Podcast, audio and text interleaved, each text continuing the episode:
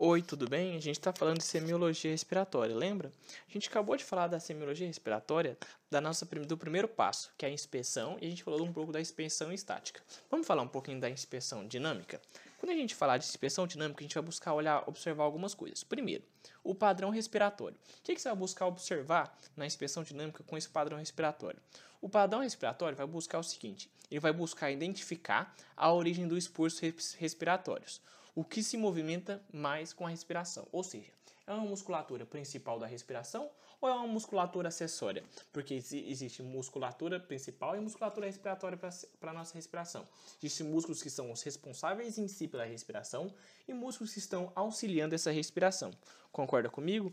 Tranquilo. Então, quando a gente fala de uma inspeção dinâmica, a gente vai buscar dar um, observar esse padrão respiratório. Quando a gente buscar observar esse padrão respiratório, a gente vai buscar então identificar a origem do esforço respiratório observando o que, se vai, o que vai se movimentar mais com a respiração, certo? Se o padrão respiratório for torácico, que é o padrão predominante, você pode ser, ele pode ser percebido em pé ou sentado. Então, o padrão torácico é o predominante, é o padrão respiratório pre predominante. Desculpa. O padrão abdominal ele é mais comum em pacientes com, em decúbito dorsal.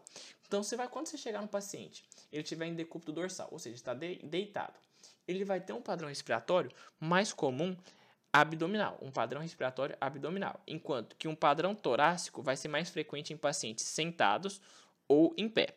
Há também o padrão respiratório misto, certo? Tranquilo. Então, existem três tipos de padrões respiratórios que a gente comentou: o misto, o abdominal e o torácico. O abdominal é mais comum quando estiver em decúbito dorsal e o, e o torácico é mais comum em pacientes sentados ou em pé.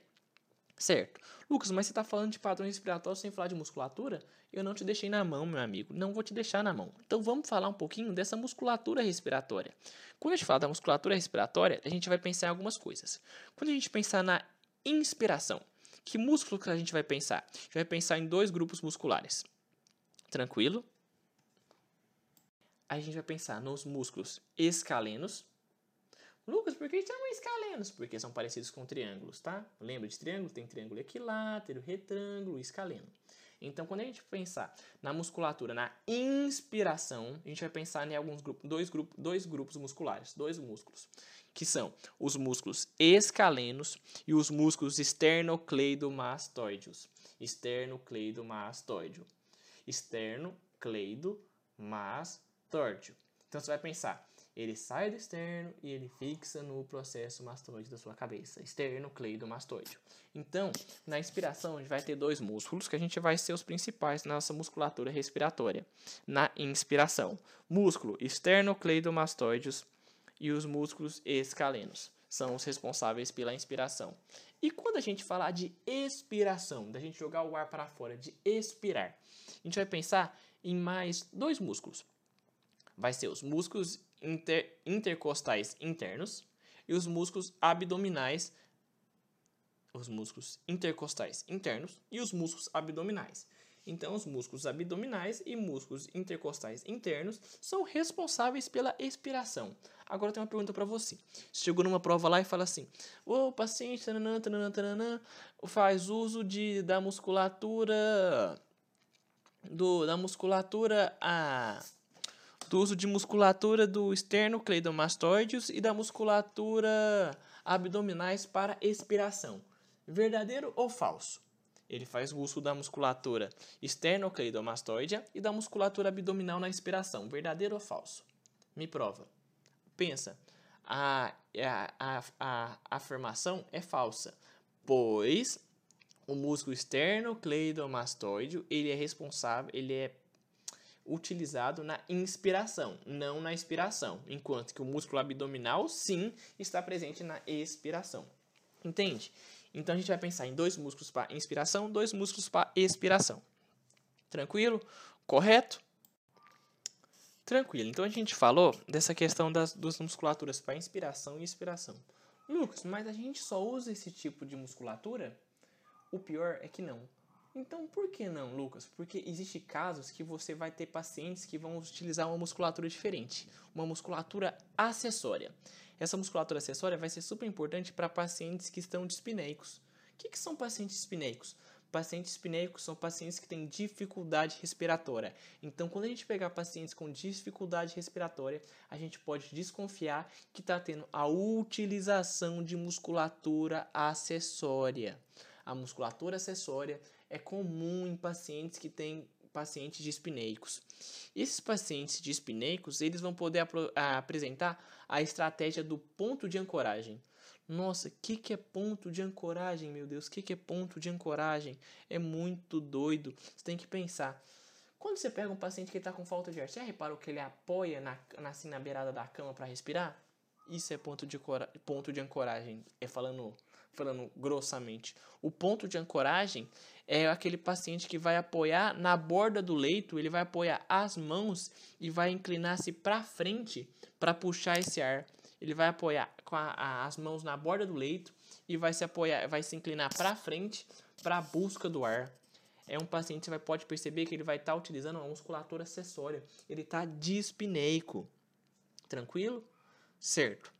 Outra coisa que é bom, importante falar, já que a gente já falou de musculatura, da respiração, dessas questões de tipos de, é, de, de padrões respiratórios, é a questão da tiragem. Nossa, Lucas, o que, que é tiragem? Tiragem, quando você é grosso com alguém, você tira de uma, de uma conversa? Queria que fosse, mas na semiologia do aparelho respiratório não é.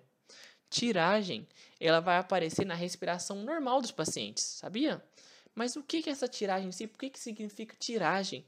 A tiragem é um som que você vai perceber na retração dos espaços intercostais na respiração.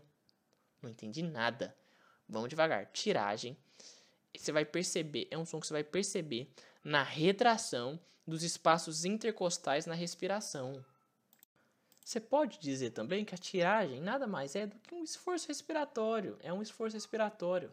Então, a tiragem vai ser essa retração dos espaços intercostais na respiração. Só que não só dos espaços intercostais, você pode também falar que tem uma retração dos espaços supraesternal e supraclavicular. Tranquilo? Certo.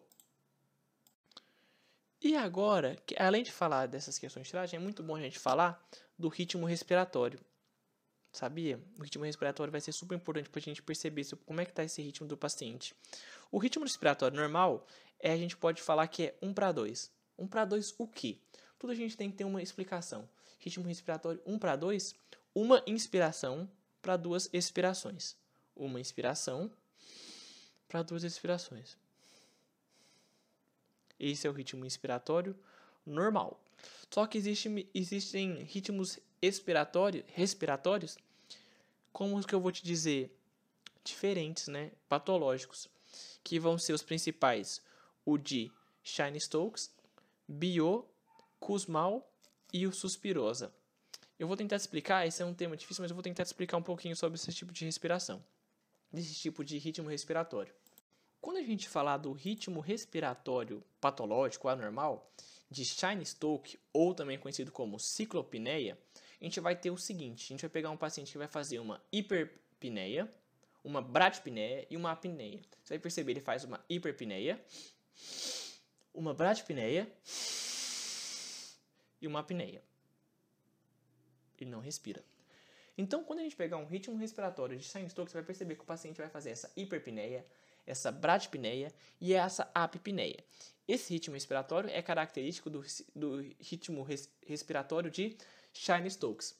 Algumas causas para esse problema: insuficiência cardíaca, intoxicação por morfina ou barbitúricos, que são medicamentos, né? Uremia. Além de, também de tumores cerebrais. É, desculpa, mas tumores cerebrais entram. Então, no ritmo de Shine-Stokes, a gente acabou de estudar que é também um ritmo chamado de ciclopneia.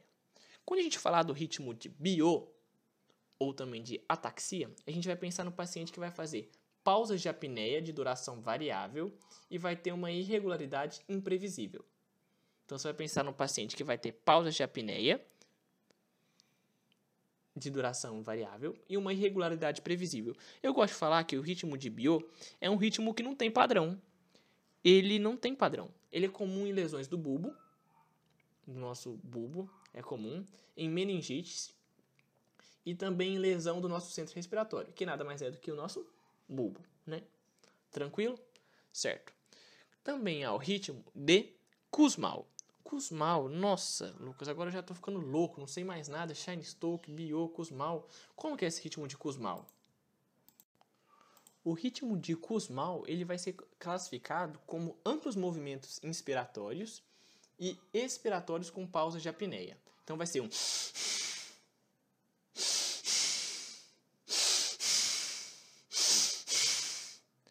Esse é um ritmo de Kussmaul. Ele vai ser movimentos rápidos e profundos e ele pode e a causa dele é uma acidose metabólica. À medida que você tem essa acidose metabólica, seu corpo percebe que você está tendo um excesso de ácidos no corpo, você vai ter que expelir ele. Então você fica nesse ritmo assim, ó. Esse é o ritmo de Kussmaul. Esse ritmo de Kussmaul, ele é muito comum em pacientes que fazem um, ah, após uma atividade física intensa, em pacientes que essa acidose metabólica. É comum esse ritmo de Kussmaul. Tranquilo? Certo. Há também outra coisa que eu acho importante, que é o ritmo respiratório da apneia do sono e a síndrome de Pickwick. Vamos primeiro na síndrome de Pickwick. A síndrome de Pickwick é muito simples. A síndrome de Pickwick nada mais é do que a apneia do sono em obesos. É aquele, aquele pessoa, paciente obeso que fica sem respirar no meio do sono. Ele está dormindo, respirando normalmente, e você percebe que ele parou de respirar. Essa apneia do sono em obesos recebe, recebe o nome de síndrome de Pickwick. Tranquilo? Certo.